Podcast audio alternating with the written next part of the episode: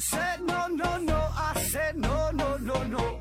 You say take me home, I said no, Perignon. You said no no no, I said no no no no, no no no no.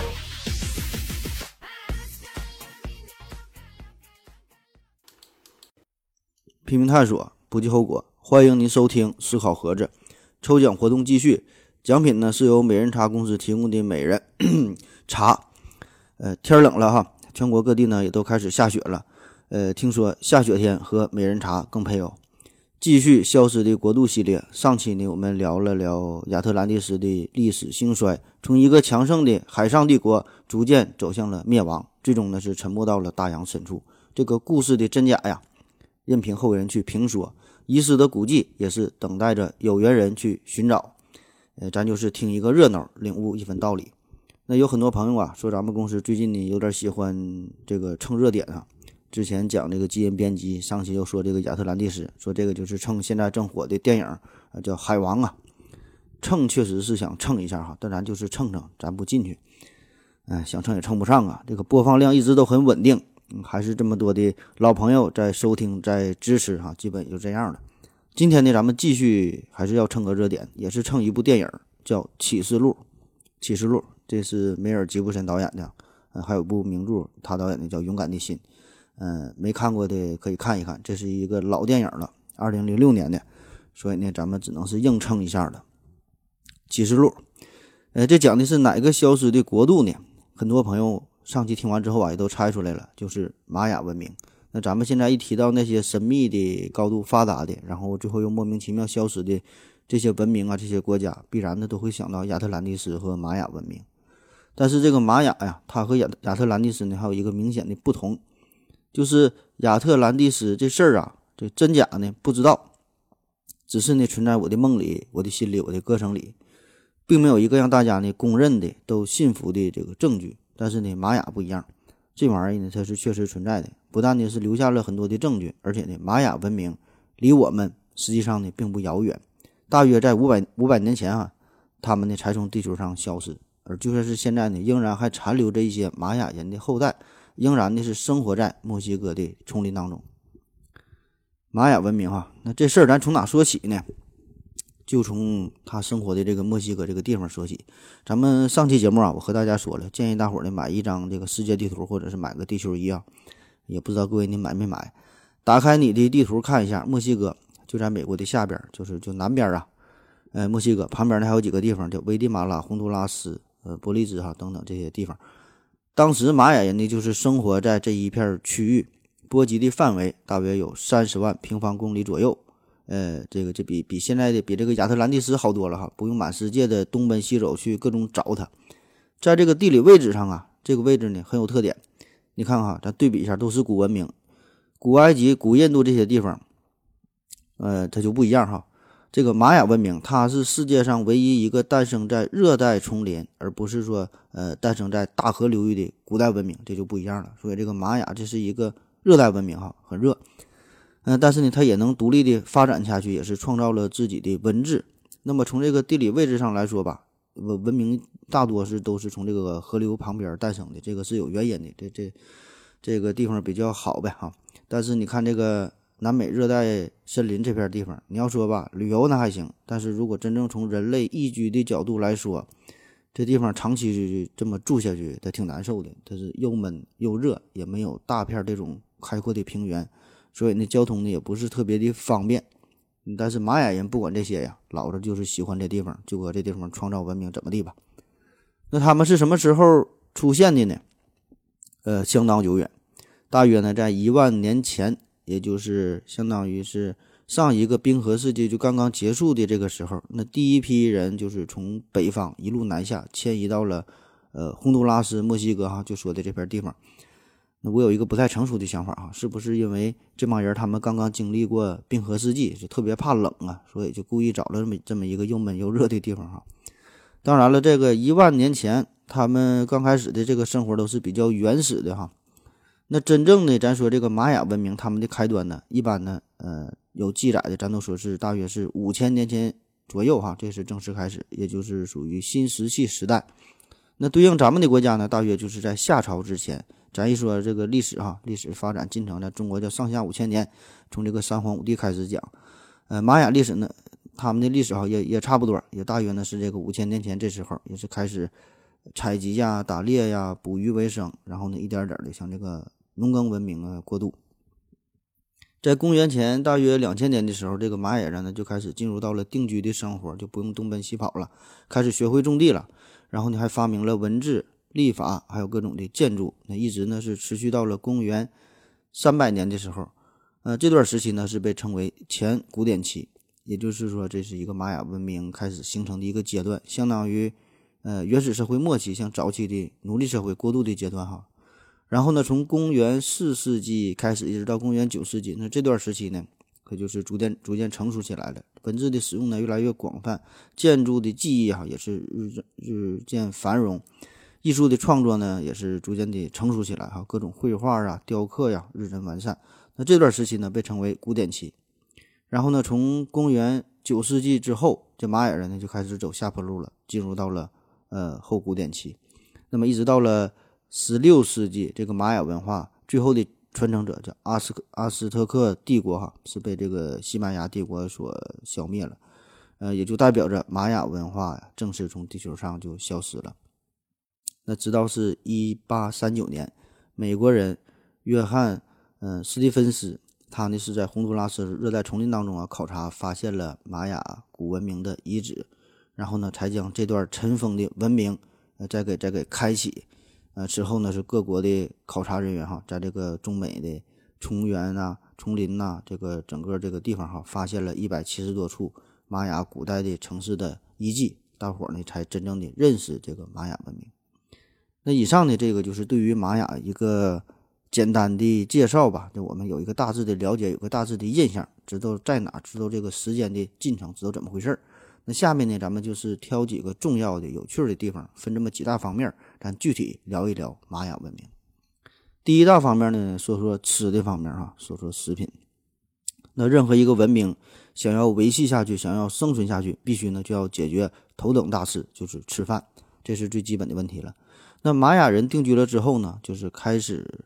耕种各种各种粮食作物，玉米呀、西红柿啊、南瓜呀、辣椒啊、可可啊，呃，其他还有这个棉花，甚至还有烟草这些东西。那这里边最重要的，咱说一下这个玉米。呃，玉米对于他他们来说，哈，这个是最重要的粮食作物，也所以他们也被称为玉米文明。这个玉米呀，玉米的种植，这个对人类的贡献呢是太大了。现在呀，这个玉米也是对于许多国家来说吧，都是最重要的这个粮食作物之一了。而且这个玉米在全世界的方面来看吧，它的种植面积是仅次于小麦和水稻。咱东北就就说这个苞米啊，它管这叫苞米。那么这个苞米哈，这个原来啊，这可是一种纯纯的野生的植物。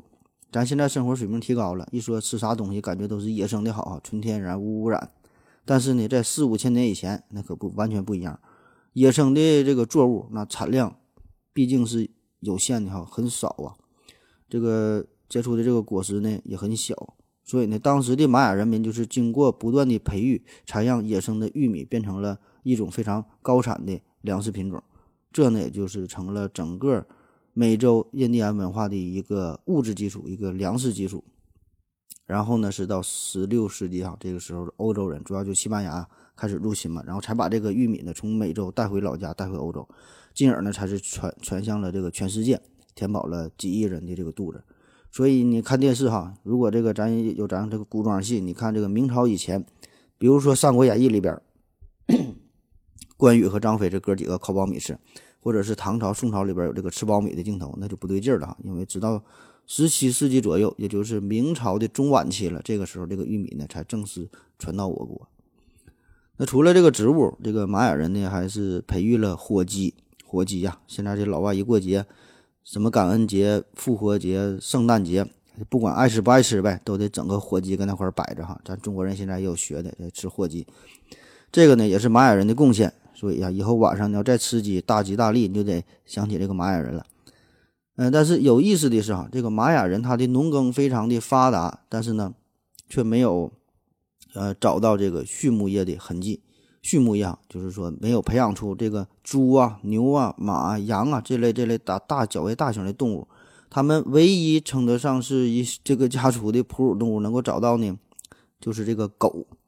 狗啊，那问题是这个狗啊，它体型儿它就这么大，你再怎么驯化，你也不能当马骑；再怎么驯化，你也不能不能让它代替牛来耕地哈，也不可能当成这个当成猪吃吃肉哈。当然吃肉可以，但狗肉它毕竟是少数，而且吃起来它它不香啊，没有猪肉好吃。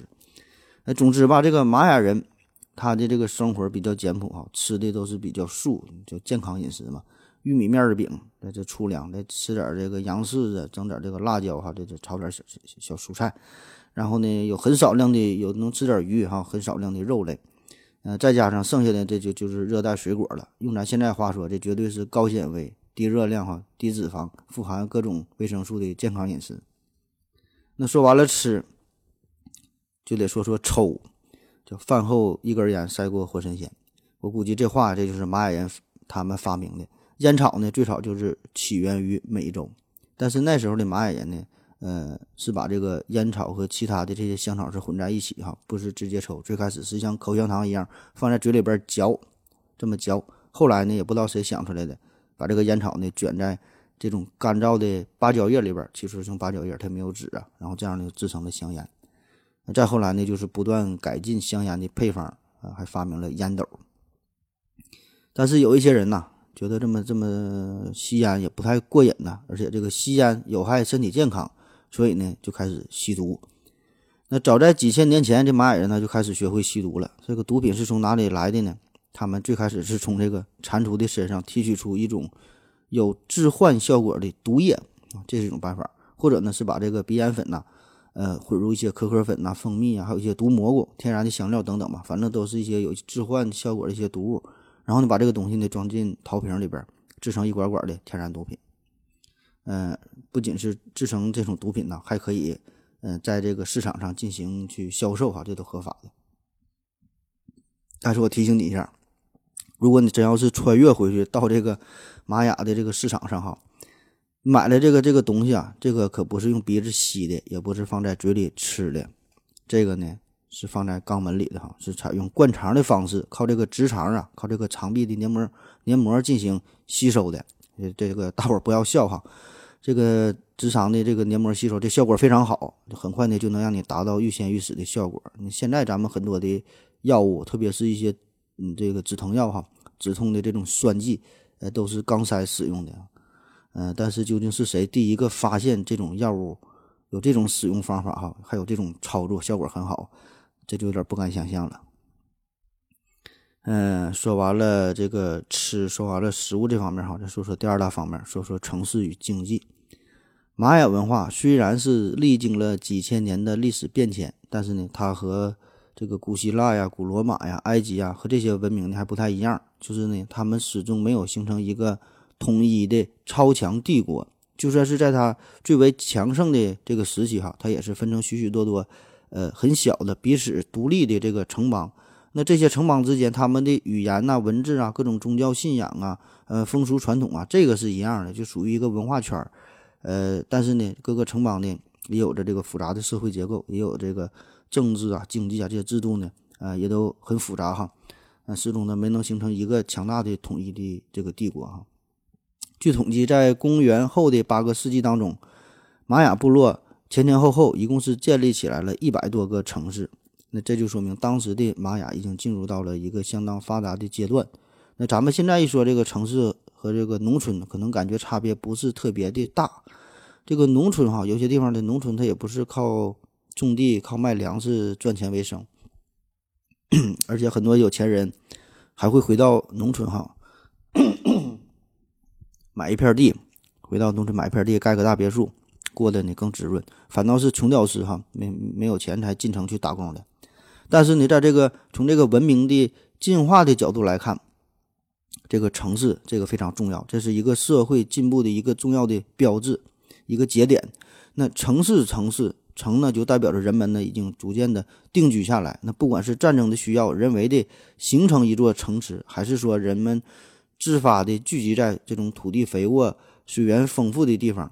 总之呢，就是人们已经不用为了生存再去四处的奔波哈，固定下来了，这就是城。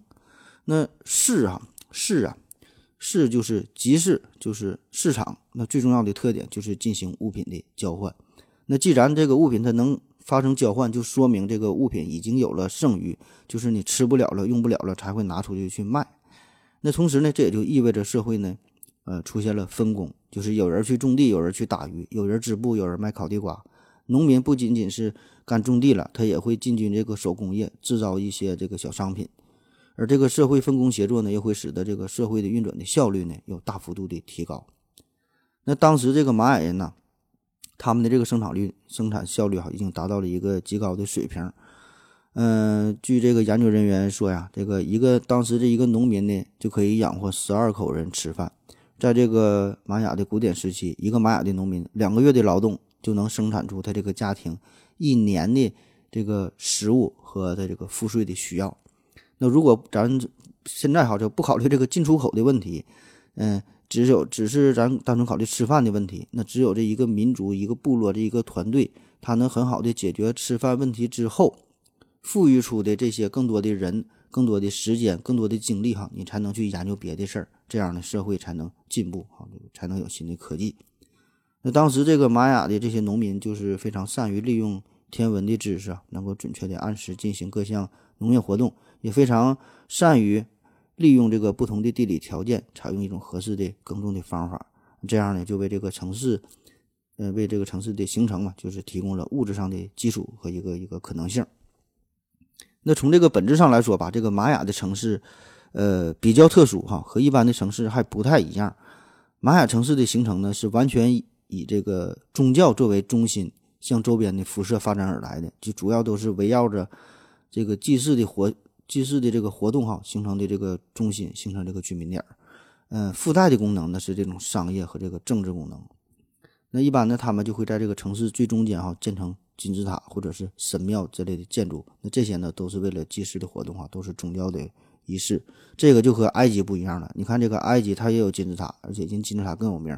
但是埃及的金字塔，它就没有建在这个城市中心的，它都是在城市的周围哈。这个玛雅不一样，玛雅的他的生活主题就是祭祀嘛，所以呢，他能把这个这个金字塔放在城市的中心哈，这也是呃兼顾着还在有这个贸易啊，有这个娱乐的这个功能。而这个一个个这个小的城邦，也都有自己的国王。说叫国王，其实就和咱们这个村长啊差不多。嗯，他们呢管叫库哈阿加哈，意思呢就是神授的权利。那在这一个小城之内，那他呢那就是最大的官了。这个国王呢，每天在他的宫殿里就制定一些法律啊，处理每天发生的事情啊，接受各地方领导的进贡啊。嗯，哪个寡妇被调戏了哈，就去平事儿去。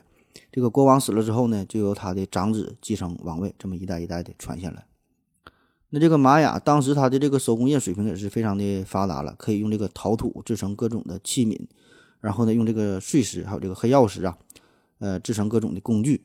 呃，黑曜石啊，现在比较火，就是在网上有卖的，就做做手链的黑色的那那那个那个东西。嗯，然后呢，他们也会用这个棉花进行纺成布匹，也会做一些装饰品等等吧。那甚至这个时候呢，呃，他们呢还会，呃，这个呃，有了这个旅馆哈，开旅馆，就是为了一些客商来住宿呗。这个头脑挺发达。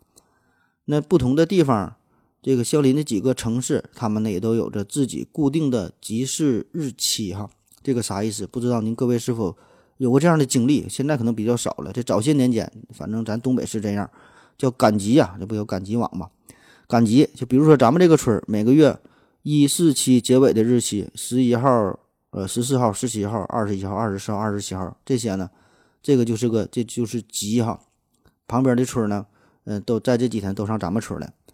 而另外的这个村呢，就是二五八是集哈，再在另外一个村呢，可能是三六九是集。那是集的时候呢，大伙儿都去这个村买卖交易哈，非常的热闹。而且呢，这个玛雅它这个地方已经不是简单的物物交换了，他们呢已经进入到了货币时代。当然，这个货币不可能像咱们花的这个钱，这个硬币哈。他们大中型的这个的交易，这个买卖呢，是用这个金沙作为等价物；小小的这个买卖呢，是用的可可豆作为等价物。嗯，反正都是这么说的哈。但是这可可豆这个这并不罕见呐。至于他们怎么防止假币流入市场，这我就不知道了。反正就是挺发达。据说他们当时的这个经济活动呢，可以远到南美洲的哥伦比亚等等这个这些地方。那对于当时的人们来说，这就是老远老远的了。那在所有的城邦当中呢，在古典时期，呃，尤卡坦半岛上有一个比较有代表性的有个地方叫做蒂卡尔城，可以说啊，这是当时最为繁盛、最为强大的玛雅的一个城邦了，也是半个玛雅文明世界的盟主哈，这个非常有影响力。这个城呢，据说呀，拥有五万人，大型的金字塔有十几座，小型的金字塔有五十多座，最大的这个金字塔可以高达七十二米，而且非常的陡峭，这个塔修的。斜度啊，可以达到七十度哈，堪称是当时这个石器时代的帝国大厦了。好了，咱们稍微休息一会儿。我要跟正南去尿尿，你要不要一起去啊？我也要去。哎，风姐，我要跟正南、阿呆一起去尿尿，你要不要一起去啊？好了，喝了口水回来，咱们继续聊。嗯，第三大方面，说说玛雅人的建筑和艺术。这个实在是太伟大了，太恢宏了，太气派了，太牛逼了。这个玛雅各种呃殿堂啊、庙宇啊、这个陵墓啊、石碑啊等等啊，很多东西都有。上面呢有很多呃优美的绘画。值得庆幸的是，就你现在到这个墨西哥，到这个尤卡坦半岛上，呃或或者是这个危地马拉的这片丛林当中，仍然呢还能看到玛雅人的遗址，能够看到这些残垣断壁。虽然是有很多破损吧，但是呢，仍然保留着当年的气质，而且再配上哈，这旁边有各种翠绿翠绿的树木，这个天呢也是特别蓝。那当你站在几千年前的这个建筑物面前的时候，这个石头表面那些复杂的图案你可能看不太懂，但是就那种沧桑、那种磨练、那种沉淀、那种历史的冲击感哈，真的就有一种恍如隔世的感觉。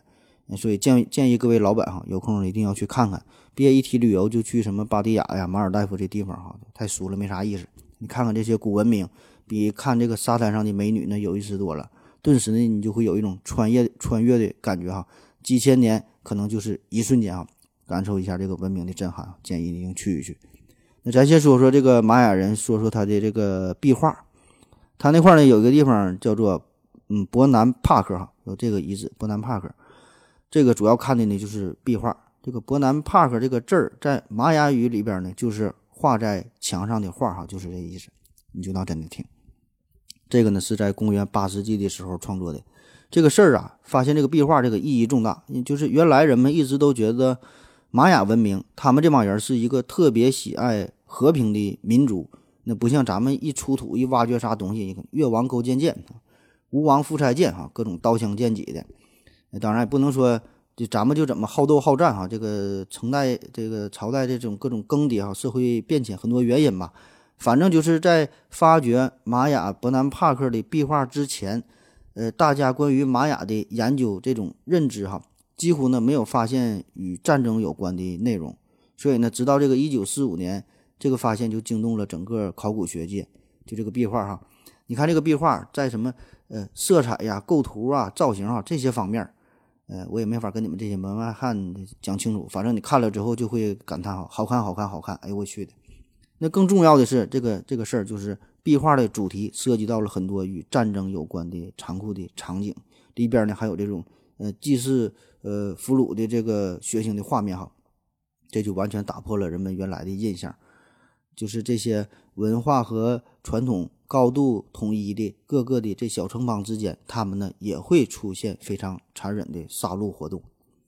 嗯，而正是这一点呢，也给咱们分析玛雅人灭亡的原因带来的一丢丢的启示。这个灭亡的事儿哈，咱们咱们下期再再详细讲。这个玛雅人还有一个特点，就他们呢喜欢把一些重大的事件都刻在大石头柱子上边。呃，一般呢就是每二十年刻一回。我估计呢这也和他们这个二十进制有关。这个玛雅文字。呃，很复杂，现在呢也是没完全破解明白，所以呢，研究人员可以通过石头柱子上这个这个记录吧，呃，大致推测，呃，了解一下玛雅的文化。现在能发现的这个石头柱子哈，最古老的一根呢是立于公元三百二十八年，最后的一根呢是立于公元一千五百一十六年。这个你想想，在石头上写字哈，刻字那保证是不容易，所以呢，记录的事儿那都得是大事儿。那比如说有一根柱子，这是立于公元四百四十五年，记录的呢是一位叫做暴风雨天堂的国王，他的一个登基仪式。那现在呢是有一根儿呃，这个比较破解的比较全面的一个柱子，这是在危地马拉，呃，是蒂卡尔城神庙。这个柱子呢是立于公元四百六十八年六月二十号，这天呢是礼拜三，这不信可以自己查去。这上面写的呢也是某某统治者的一些功绩，嗯，还有这个国王哪天登基啊，哪天死去啊，哪天下葬哈，就就这类的事儿吧。嗯，可以说哈，这这挺好。这个柱子啊，这是一个研究玛雅文化的一个非常宝贵的一个资料了。那说到建筑方面，那最重要的、最有代表性的，自然的就是金字塔。那现在一说金字塔，必然咱会想到埃及的金字塔。但是这个玛雅人的金字塔呀，在这个工艺上，在这个神秘程度上哈，一点呢也不输埃及人。咱就说一个最有名的，叫库库尔坎金字塔。库库尔坎呐，库库尔坎哈，翻译成汉语就是一个唱歌跳舞的地方。还有一个意思呢，叫做羽蛇神。羽蛇神，羽毛的羽，蛇就大蛇的蛇呗，就是长着羽毛的蛇。有人说这不就是中国的龙吗？哈，反正很多人都持有这种观点，你爱咋理解咋理解。库库尔坦，它这个金字塔呢也是正方形的，呃，每边的宽是五十五米，高呢是三十米。这个塔，这个金字塔最有名的一个地方，就它北边这个墙的下边下端哈，有一个带羽毛的一个大蛇的脑袋的雕刻的这个这个形象。嗯，整个这个金字塔塔身呢是分为九层，那每层呢是有九十一级台阶，那四面哈一算，九十一乘以四是三百六十四。然后它这个塔顶呢，它是一个平的哈，整个是个平的，这个算一层，三百六十四加一就三百六十五，这就一年。那注意哈，这个金字塔它这个塔顶，这个也是和埃及金字塔一个最明显的不同点了。这个，嗯，玛雅的金字塔这个是平头的，平的不是尖的。那每年春分、秋分这两天，太阳落下的时候呢，在这个北面的台阶的边墙上，就会在这个阳光的照射之下呀，形成弯弯曲曲的形状。那连同这个底部雕刻这个蛇头，整个看起来呢，就像一条巨蛇从这个塔顶向大地游动，就就象征着羽蛇神在春分的时候他就苏醒了，就爬出了庙宇。那这个奇幻的景象啊，每次大约呢会持续三小时二十二分，分秒不差，非常准。那这个神秘的景象就被称为光影蛇形哈，这个是最早的 3D 影像技术了。那在过去啊，每到春分、秋分这个时候呢，古代玛雅人呢就会聚在一起啊，在这里是又唱歌又跳舞的。你现在要是去这个地方旅游呢，仍然能够看到这个神奇的景象。但是这个金字塔现在四周是被围起来了，原来是可以攀登的，随便上去。但是咱说这个金字塔不太陡了嘛，很陡峭，所以呢，每个旅游团啊一回来呢，基本呢都得少两三个人。这后来这个金字塔的顶端就不让上了，不对外开放了，又围起来了。那话说，在这个金字塔里边呢，也是非常的神奇。据说呢，这里边有精致的透镜啊，凸透镜、凹透镜，还有蓄电池，还有变压器，还有太阳系的模型哈，还有不锈钢，还有各种什么什么各种机械、各种器械啊。啊，不管你们信不信吧哈，反正我是不信。这个还有一个库克尔坎金字塔呢，它这个作用和这个埃及金字塔作用的也不一样。埃及金字塔呢，这个是放木乃伊的哈，这法老的坟墓。嗯，而这个。咱说玛雅人金字塔呢，它是主要是为了举事举行一些祭祀的活动嘛，一些宗教的庆典啊，这是它的主要目的。还有这个金字塔，它还有一个特别的地方，它建的这个地方也很特殊，它是建在了一个自然的坑洞的上边哈。这个坑洞啊，下边这个大水坑有有一条这个暗流，深度呢有二十米左右。那么通过这个深坑呢，能连接到其他的湖泊的地方。那咱现在盖房子打地基，它都得找一个非常结实的地方。玛雅人不解哈，他不这么干，偏找水坑上边盖，到底是吃饱饭撑的，还是说的有什么特殊的宗教意义？那现在呢，普遍理解呢是这样的。跟刚才咱不说嘛，这个库库尔坎呢，这是一个羽蛇神，这是一个神呐。那玛雅人非常崇拜神呐，就像咱们心中崇拜这个龙一样。那这个蛇神那就需要水呗，离不开水，所以呢，他这个神殿呢就建在了水坑上边。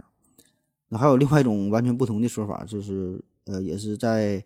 美洲这边地区呢，其他的民族哈认为这个库克尔坎呢，就把这个羽蛇神呢看作成一是一条邪恶的怪蛇，所以呢，又说的可能是要造一个金字塔，把这个羽蛇神给给给镇住哈，有点这个宝塔镇河妖的意思。哎，反正我就瞎说，你就瞎听呗好，咱听个热闹。嗯，另外呢，就是这个这个这片地区哈，离百慕大三角不远，所以呢，很多人也把这个玛雅文明和这个百慕大联联系起来了。嗯，就说在一九六七年说的百百慕大这个海面下边呢，也是发现了金字塔。有人怀疑说这也是玛雅人造的哈。还有说这个这个库克尔金字塔下边这个暗河呀，可能与这个百慕大三角可能还相通。这玩意儿反正就越传越神了哈，这真假咱就不知道了。那关于这个玛雅金字塔的建造这个事儿呢，这是有很多疑问的。就比如说这个建造用的这个材料啊，这个大石头块呢，动辄就是二三十吨呢，这玩意儿它也不好运。从这个采石场到这地方，那是好几十里的路。那而且还有一个很重要的问题，就是玛雅人他们那么这个文明哈，那么那么发达，但是呢，在他们的文化当中呢，始终没有轮子，呃，就没有像其他文明进程那样就出现青铜器、铁器哈，然后也是用这个金属啊，这个做轮子哈。那因为在这个他们统治的这个地盘上啊，为啥没有金属啊？就是实在这个地方实在是没有金属的矿产，所以呢，也就是没法这个炼铜炼铁了。距离这个呃蒂卡尔城最近的铜矿、金矿、银矿、铁矿啊这些地方呢，离它最近的也是在千里之外的墨西哥高原上。所以这个是直到九世纪才九世纪才陆续呢有人进行开采。嗯，至于这个冶铁技术，那是直直到这个哥伦布发现新大陆，这时候整个美洲民族也没能发明出来这个冶铁技术哈。这是这是咱说，呃，炼铁矿的事儿。那至于这个为啥没有轮子这个事儿吧，和金属的应用有一定关系，但是呢，没有必然的联系。就现在也有很多科学家热衷于研究这个话题，就是这个美洲大陆没有发明出轮子这个事儿哈。嗯，我也看了不少的理论，这个咱就不展开说了哈，这是另外一个重大的话题。嗯，在这个玛雅文明当中吧，虽然它是没有实物的轮子，但是在一些陶器、在一些文物上面呢，有一些轮子的这个影像哈。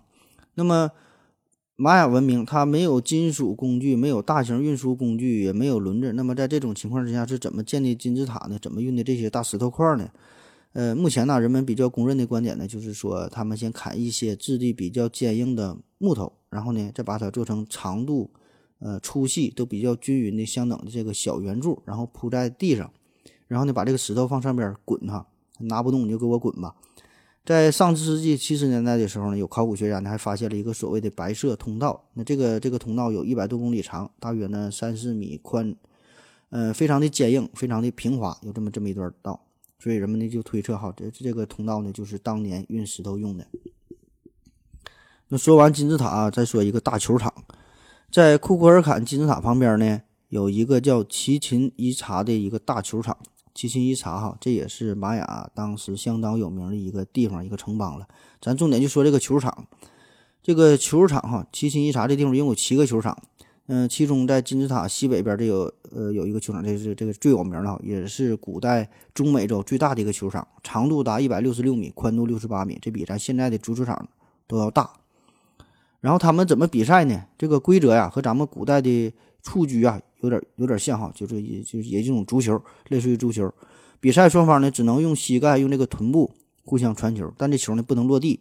呃，目标呢也是把这个球啊想方设法的射到墙上的一个。石头的一个圈儿，这这这这里边，那这个比赛呀，并不是纯纯的娱乐体育活动哈，也是源于一种宗教仪式，有非常大的宗教的意义。这个比赛呢，其实就是模仿掌管白天的神灵和掌管黑夜的神灵这两个队呢进行斗争。这个球本身呢，就是代表着太阳。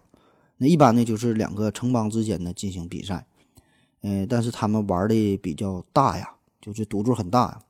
虽然是不赢房子不赢地。他们呢，呃，赌的是命哈。咱现在开玩笑说哈，我跟你赌哈，我输了，我脑瓜子给你。而这个玛雅人呢，他真是这么做的。就比赛输的这一队的这个领队啊，就会被斩首，呃，或者是取出心脏哈，作为祭祀品。然后呢，他们的这个脑袋、这个头骨啊，还会被砍下来，当做新的这个球的球心哈，外边再再包点这个皮囊啊，这个这个树叶、树枝什么的，包起来再再踢。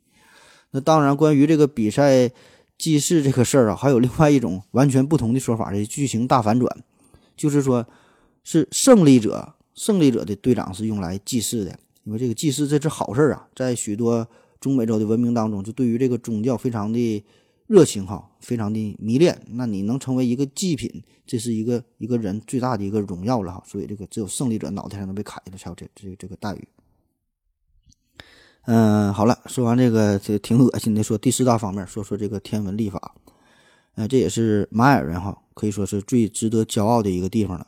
你看哈，他们在灭亡五百多年之后，具体的说就是灭亡之后，到了二零一二年前不久呗，仍然凭借着他们非常牛逼的立法，还把咱们现代人唬得一愣一愣的，就以为这个地球啊真的要玩完了。可以说，这个玛雅人把他的这个天文学是发挥到了极致，甚至说是做到了丧心病狂的地步。你看哈，咱说这个天文观测这事儿吧，并不新鲜。古希腊人、嗯，阿拉伯人，还有许多的民族，就包括咱们的这个这个祖先哈，咱们的民族都不差事儿。这个观测天文呐，都很厉害，也都有自己独立制作出来的星图，也有自己的这个历法。你比如说，你看咱现在咱中国人现在阴历阳历也都是混着用的哈，咱也有这个历法，而且还两套，也挺厉害。你看咱现在春节仍然是最重要的一个节日。但是这个玛雅人更狠，他呢是在一千多年前就整出整出了三套历法哈。你说他也是不嫌累的慌，整三套，你分别说一说哈。我希望我这说完之后啊，你就能有一个整体的了解哈，就不再迷糊了。他这个三套历法，第一套历法呢是太阳历哈，这套系统太阳历，嗯，这个历法呢主要是为了种地用的，就看这个四季是怎么的变化，嗯，指导农业生产。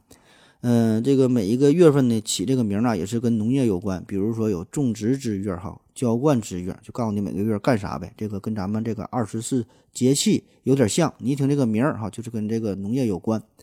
它的这个历法呢规定呢，一年是三百六十五天，但是月份的设置和这个格里高利历不一样。格里高利历哈，这个是就咱现在这个世界上比较通用的，就咱说这个阳历哈，就是格里高利历。那么它的这个太阳历，它这个准确度那是相当之高。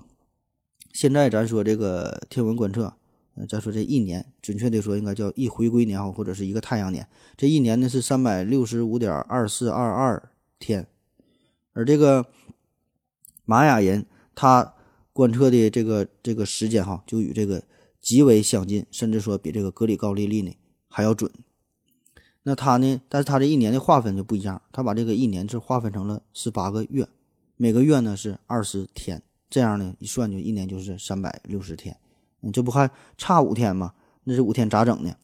呃，玛雅的这些祭司就觉得这五天不太吉利哈，算完剩五天咋办呢？就假装这五天吧，什么都没发生哈，没有这五天，这五天呢就叫做禁忌日，禁忌呀，啥也不让干哈，不能洗澡啊，不能洗头发，不能约炮之类的，反正就这意思吧。这个呢是一个历法啊，太阳历种地用的。那第二个历法，第二个历法呢，这个叫胜历，胜啊，胜是齐天大圣的胜，胜利也叫做卓金历。嗯，这个历法呢和普通老百姓的关系呢就不是特别的大了。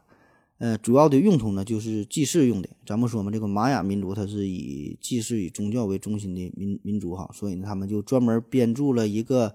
日程表相当于来指导他的祭祀工作，呃，这个这个历法这个周期呢，一年呢是有十三个月，每个月呢是二十天，所以呢这个周期的这个一年呢就是二百六十天。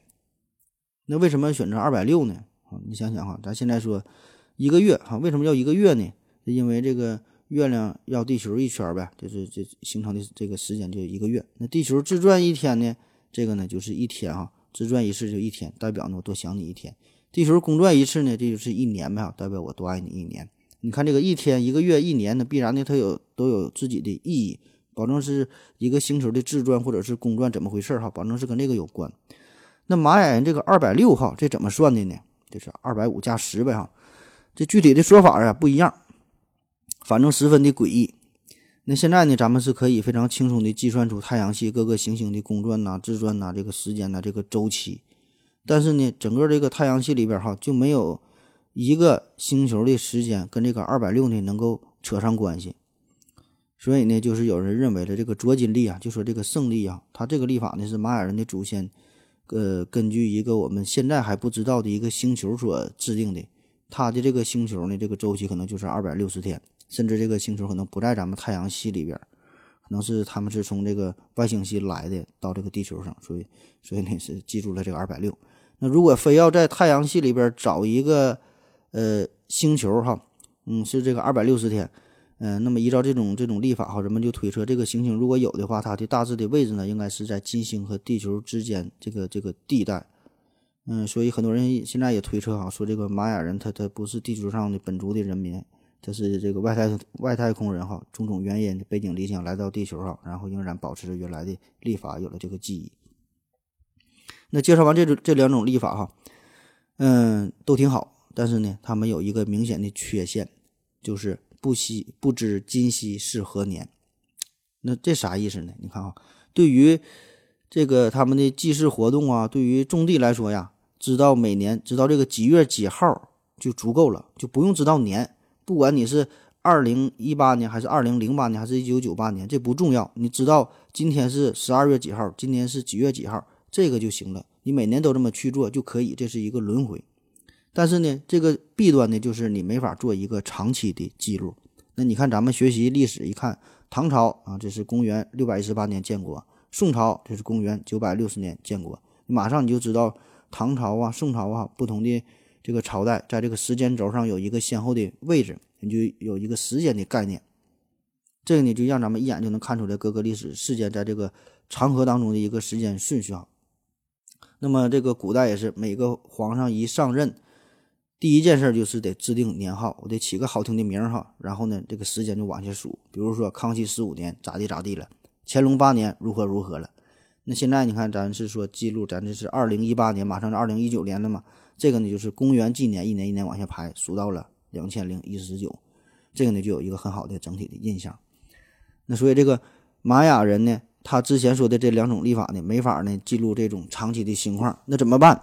他就憋出了第三套呃这个立法的方案哈，解锁了一套叫做长纪历的这个方法。长纪历啊，长短的长，专门呢负责这种记录长周期。那你看啊，正常记录周期，咱就按一二三四五一年年往下数呗。这玛雅人不讲，他觉得这种十进制的方法太 low 了哈，没有逼格，没有没有没啥意思。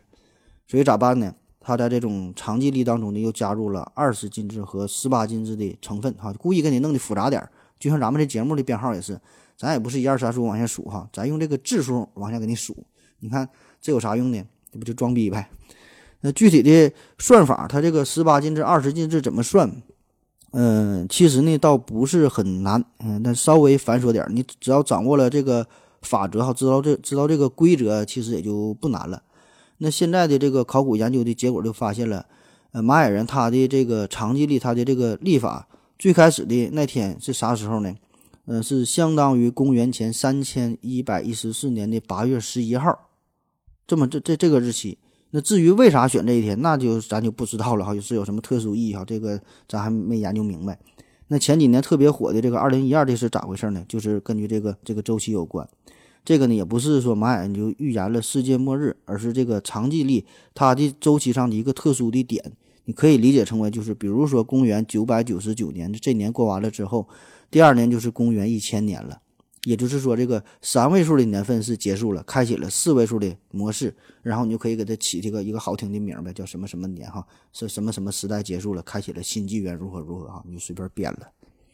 那另外还有一个事儿，呃，这也是这个历法使用历法的时候很常见的一个情况。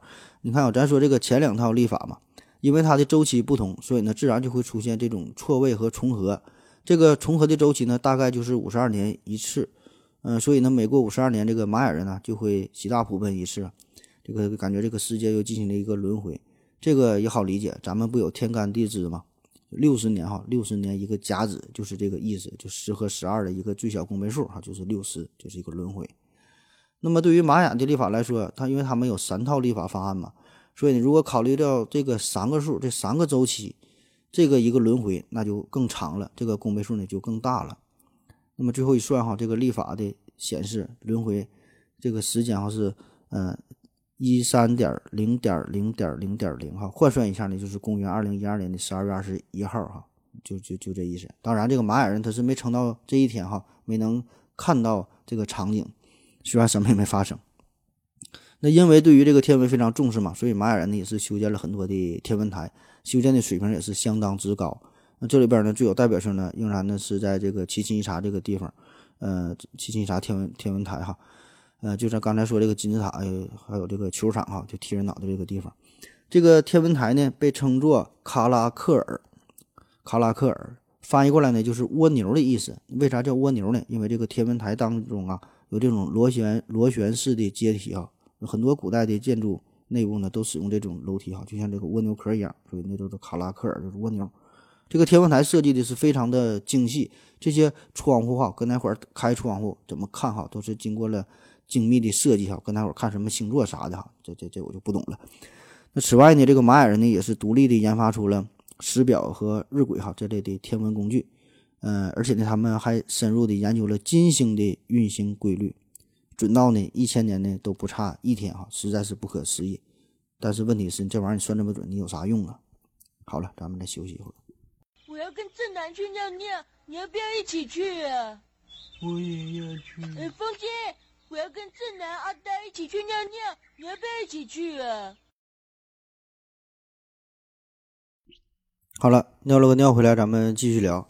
下一方面呢，说说数学。精密的天文观测呀，同时呢也是助推了玛雅人数学上的发展，那使得他们呢很早就解锁了零和一这个两个重要的概念。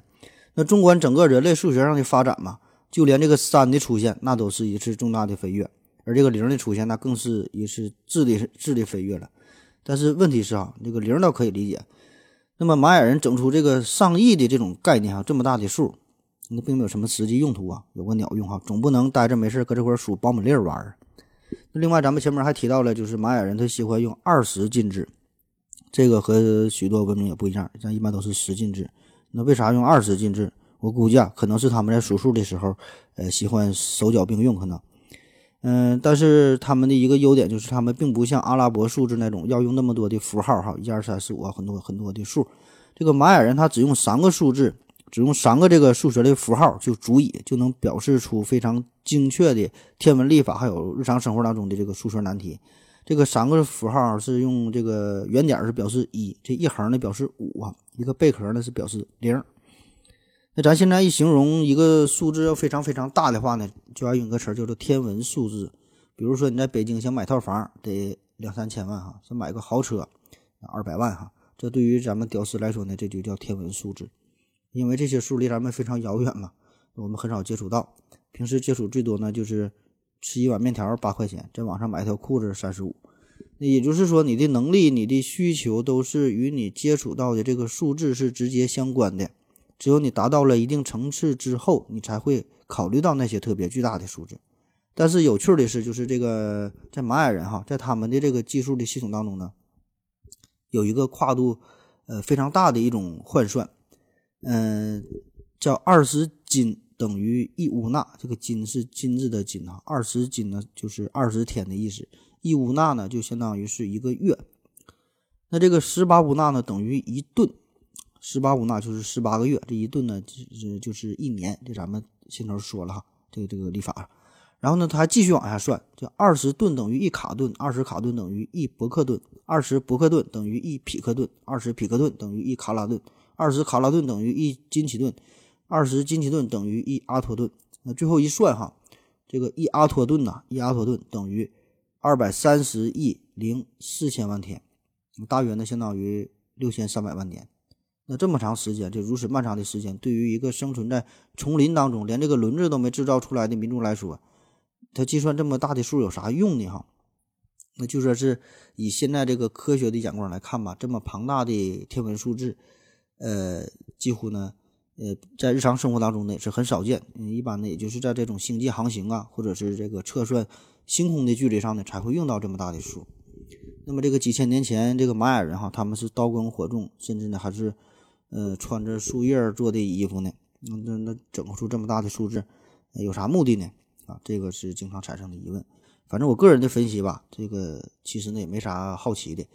呃，人家可能也没有啥目的，因为当时玛雅人他就是写出这些数的时候呢，也没想这么多，就是随便一写呗。因为他们喜欢二十进制嘛，所以就一级一级往上写，一级一级这么这么这么进就写出来了。那你非要研究点意义哈，那你就瞎研究呗。嗯，说完数字，说说这个就得说说这个语文这方面了哈。说说它的文字，这个玛雅的文字，那到现在呢，仍然是人类没能完全破解的一种文字。这个玛玛雅文字，呃，一般的这个字儿啊，怎么说嘛？它是刻在建筑物上，刻在这个大石头柱子上，或者是刻在陶器上边。呃，也有一部分呢是写在树皮上，呃，极少数呢是写在鹿皮上，写反正都挺费劲的。呃，一般呢就是记录一些历史事件呐、或者是一些科学呀、与这个仪式啊和这些有关的非常重要的内容。它的这个文字系统吧，相当的复杂了，这个词汇量呢也是非常多。呃，据统计吧，说是用八百个符号和这个图形哈组成这种象形文字。据推测呢，有三万多个词汇。而且呢，他们的这个造词的方法呢也不固定。那按照咱们的呃这个汉字的这个造字方法来说呢，有这个就是对应的话，它呢就有这种象形，也有也有会意哈，还有这个形声字等等哈，有很多的法则。那当时是这个西班牙人嘛，他们进入到玛雅地区的时候呢，就是烧毁了大量的呃玛雅的这些记录哈，也杀死了玛雅的祭司，所以这个玛雅的文字瞬间呢就变成了天书。嗯，因为这个在玛雅文明当中吧，他他他这些非常高深的知识，这些内容吧，只掌握在极少数的贵族和祭司的手中，就别人都不会哈。呃，绝大多数的这些平民和奴隶呢，他们基本呢都是文盲，也不认识这些事儿。所以呢，就算是你现在去这个美洲丛林当中，你能找到这个玛雅的后裔，嗯，他也不一定认识这些事儿，他也讲不明白哈。你就想想，让你给一个老外讲甲骨文是咋回事儿，你说你能说明白吗？嗯，还好吧，反正是现在在这个考古学家和语言学家的共同努力之下，呃，现在就是说这个玛雅人使用的八百多个象形字，这个当中已经有四分之一啊，基本呢是被破译出来了。呃，这些字儿哈，主要呢代表的就是呃一周每一天不同的叫法，这个一个月每个月的名称，还有一些数目字啊、方位词啊、一些颜色呀，还有一些神奇的名字哈等等，都是这些重要的内容。呃，比如说这个。呃，苏联人他呢就使用电脑，然后利用庞大的呃这个资料吧，成功的解读了一篇文章。呃，记录呢也是与这个宗教仪式啊、气象啊、农业生产有有有关的这些事儿。嗯，据说哈，现在呢仍然有二百万人呢在说玛雅话，而且呢他们的文字当中，呃有一部分和这个古埃及文字和这个日本文字呃比较像哈，嗯虽然比较像，但是不一样。嗯，但是这些呢也是给我们带来一些启示吧，可以呢进行一下类比，可以研究一下哈。嗯，但至于这个真正玛雅文字的完全的破解吧，还有很长的路要走，也许永远就破解不了。这个语言文字哈，这个内容这个涉及的事情、涉及事儿太多了。呃，任何一种语言，在它刚开始的时候呢，几乎呢都是象形文字，就是这个笔画非常多，非常的复杂，写起来也是非常的费劲儿。基本呢就跟画画一样哈，这个眼神还得好，要不然呢你还画不明白，你还你看不清楚。所以啊，这个就很不利于掌握，也不利于传播开。所以呢，只能在一个很小的范围之内被很少数的人所掌握。基本呢就是祭司哈，一般都是这种这种嗯这种宗教人士。你看咱们这个中国的汉字的这个变迁呢，也是基本呢就是最开始从就是甲骨文，然后到了金文，再到小篆，再到后来隶书、楷书。很明显啊，在这个笔画上，大的方面，这个就是一个由繁到简的过程，书写书写起来呢也是越来越方便了，这样呢也是便于流传开来。那大家可以看一下节目下方的介绍哈，这里边呢就有这个玛雅的文字。你第一感觉，你看这这这个这根本这就不是不是字儿哈，这这这不就画吗？那当然了，老外看咱们汉字呢，也会有这种感觉，嗯，看咱也跟画画一样，所以叫书画不分家嘛。嗯，但是好在呢，咱们是得益于咱这个造纸术的出现呢，让咱们的这个文明也是瞬间上了个台阶。呃，但遗憾的是呢，就是嗯，玛雅人哈，他们的这个文字呢，却是止步于这种繁琐的象形象形文字。记录的方式呢，也是停留在了雕刻以及呢非常少数呃非常珍贵的这个这个鹿皮纸上，这个造价非常高，一般人也是承受不起，所以呢很难的传播。所以你看这个文字这个事儿就这样，就它的这个内容啊和这个载体必然呢是相辅相成的，呃，就是内容很重要，这个载体呢也很重要。你看现在你有 U 盘、有移动硬盘、有云盘、有网盘了，所以呢你这种不单是文字了，那就是图像、音频、视频哈这些内容，这种传播呢也是变得非常的容易。那你这个事儿在以前呢根本就是不敢想象的，也没法记录，也是没法传播哈。所以呢这这就是载体的重要性和。这个和这个内容，它俩得结合在一起。那有个段子嘛，说这个让这个小学生写一百遍“忧郁的小乌龟”这这几个字儿，“忧郁的小乌龟”。然后呢，台湾小朋友写写就写哭了，因为这几个字儿嗯，是繁体字嘛，就是笔画太多了哈，有兴趣可以看一看这几个字。嗯，所以现在如果你是让这个玛雅人让他们抄一百遍《忧郁的小乌龟》哈，我估计啊，不仅得写苦，这玛雅人呐，我估计整个这个民族他得他得他得出现这种流血事件哈，估计得出现暴动，因为他这个字儿太复杂了哈，书写也太困难了，一个字儿刻哈太累了。嗯，所以呢，他们就是把这个主要的精力还是集中在记录那些重大的事件上。嗯，好了，最后咱们再聊一聊这个与水晶头颅有关的事儿。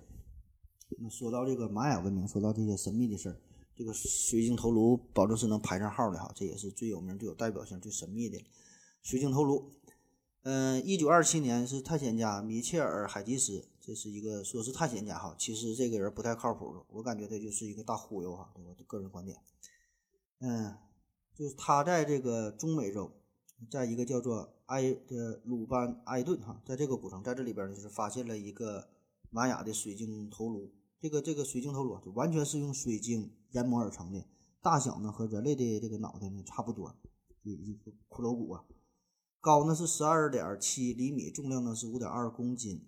这个水晶头骨啊是迄今为止发现的最为精致的，并且呢是唯一一个它这个下颚骨啊，下颚骨这个下巴这个这嘴啊，它能张开，它能动弹哈。活的哈，你说神奇不神奇？据说呢，这个这个水晶这个头骨呢，还有非常神奇的力量。一般呢是在这个进行祭祀啊、一些占卜啊、求神呐这些活动的时候呢，都要用到这个这个头骨，这是一个重要的用具。那至今呢，已经有了一千多年的历史。而且呢，这个水晶头骨这不是一个哈，这是这是十三个。那这个水晶头骨呢，还有非常重要的有这个催眠的功能。你只要眼睛盯着这个水晶头颅的。眼睛一看哈，很快你就会昏昏欲睡啊，比听咱节目都好使。所以呢，当时这个玛雅人呢，为了给病人做手术嘛，也是用这玩意儿进行催眠，然后就不疼了。那这事儿那就这太神了哈！咱且不说它有没有催眠功能，且不说它有没有什么神奇的力量，你说这个东西它能做出来，那就够牛逼的。你想想啊，这个水晶头骨啊，一方面它做的这个比例和真正人类的比例是非常的相近。那既然能做出来，那一定这个必须得是非常了解人体的骨骼的构造，而且你得掌握光学的原理，在这个基础之上，你才能雕刻完成。在这个形状，在这个结构上哈，你才能做出跟那个人的头骨这这么像。而这个近代光学真正的产生呢，这个要到十七世纪才出现。而人类对于骨骼的结构的准确的认识，这个呢要到十八世纪哈，这个这个才逐渐的完善。嗯，这个时候这解剖学才算是兴起啊！你想想，当年这个大神达芬奇，他研究人体的结构，他就研究这个骨骼呀，研究解剖，那都得是偷偷摸摸的，在自己地下室解剖时期哈，那都啥时候事而这个一千多年前，这个玛雅人他们是如何掌握如此高深的解剖学和这个光学的技术？这个事儿哈，这个是很难让人难以理解的。那另外一方面就是这个水晶啊，水晶这玩意儿它它非常硬啊。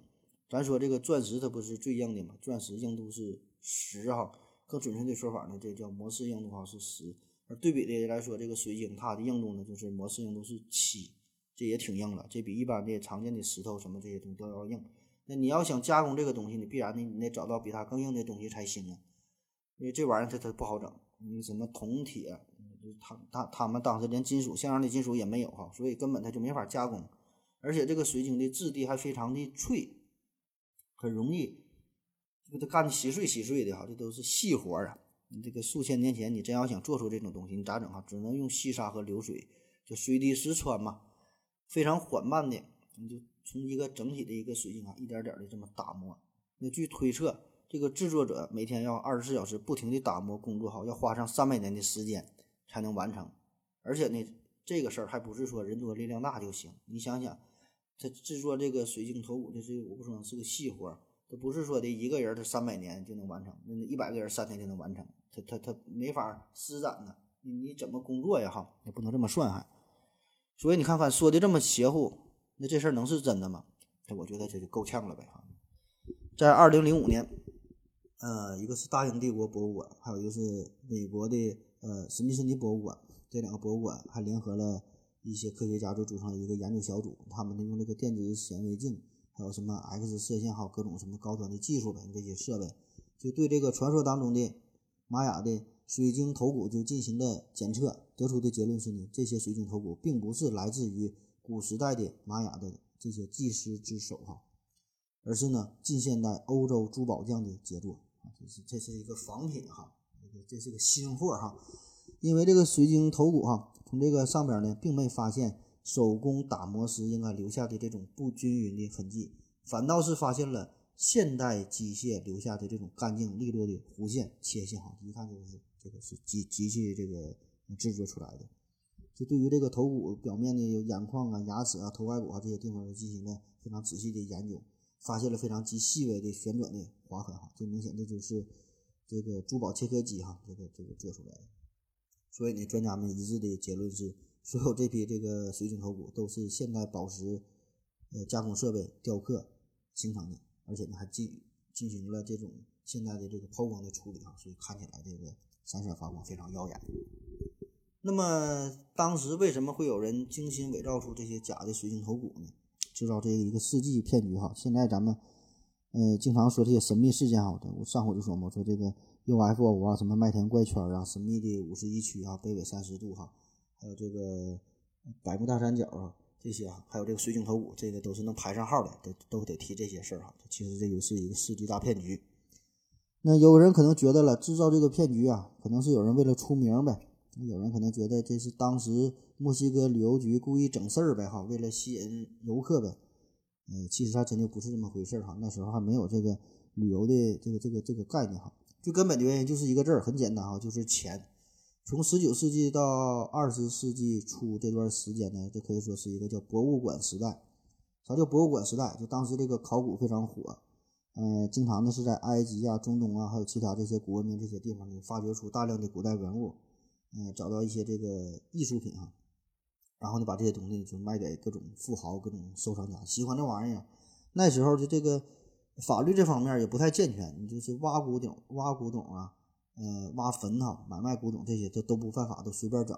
而且呢，大家又喜欢这东西，所以呢，这个这这这这个非常火这个市场。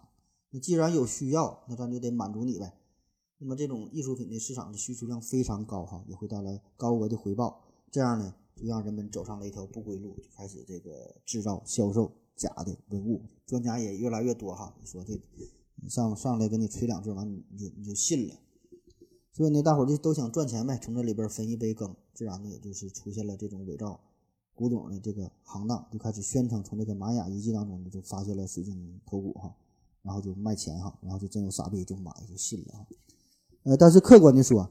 呃，人家这个造假、这个编的这个事儿吧，其实挺像。呃，因为这个头骨啊，这是一个重要的呃文化符号，这特别是在这个美洲文明当中哈，这个头骨的这这个是很常见的一个事儿，呃，也有一个重要的象征意义。呃，但是呢，他没有做的这么好。嗯，他可能会做一些比较粗糙的水晶头骨哈，这个倒是有可能哈。有兴趣的可以去呃研究研究哈，有有钱你愿意买你就去买去吧。那好了。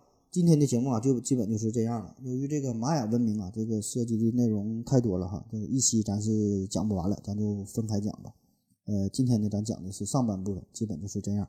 呃，感谢您的收听，也别忘了参加这个抽奖活动哈，谢谢大家，再见。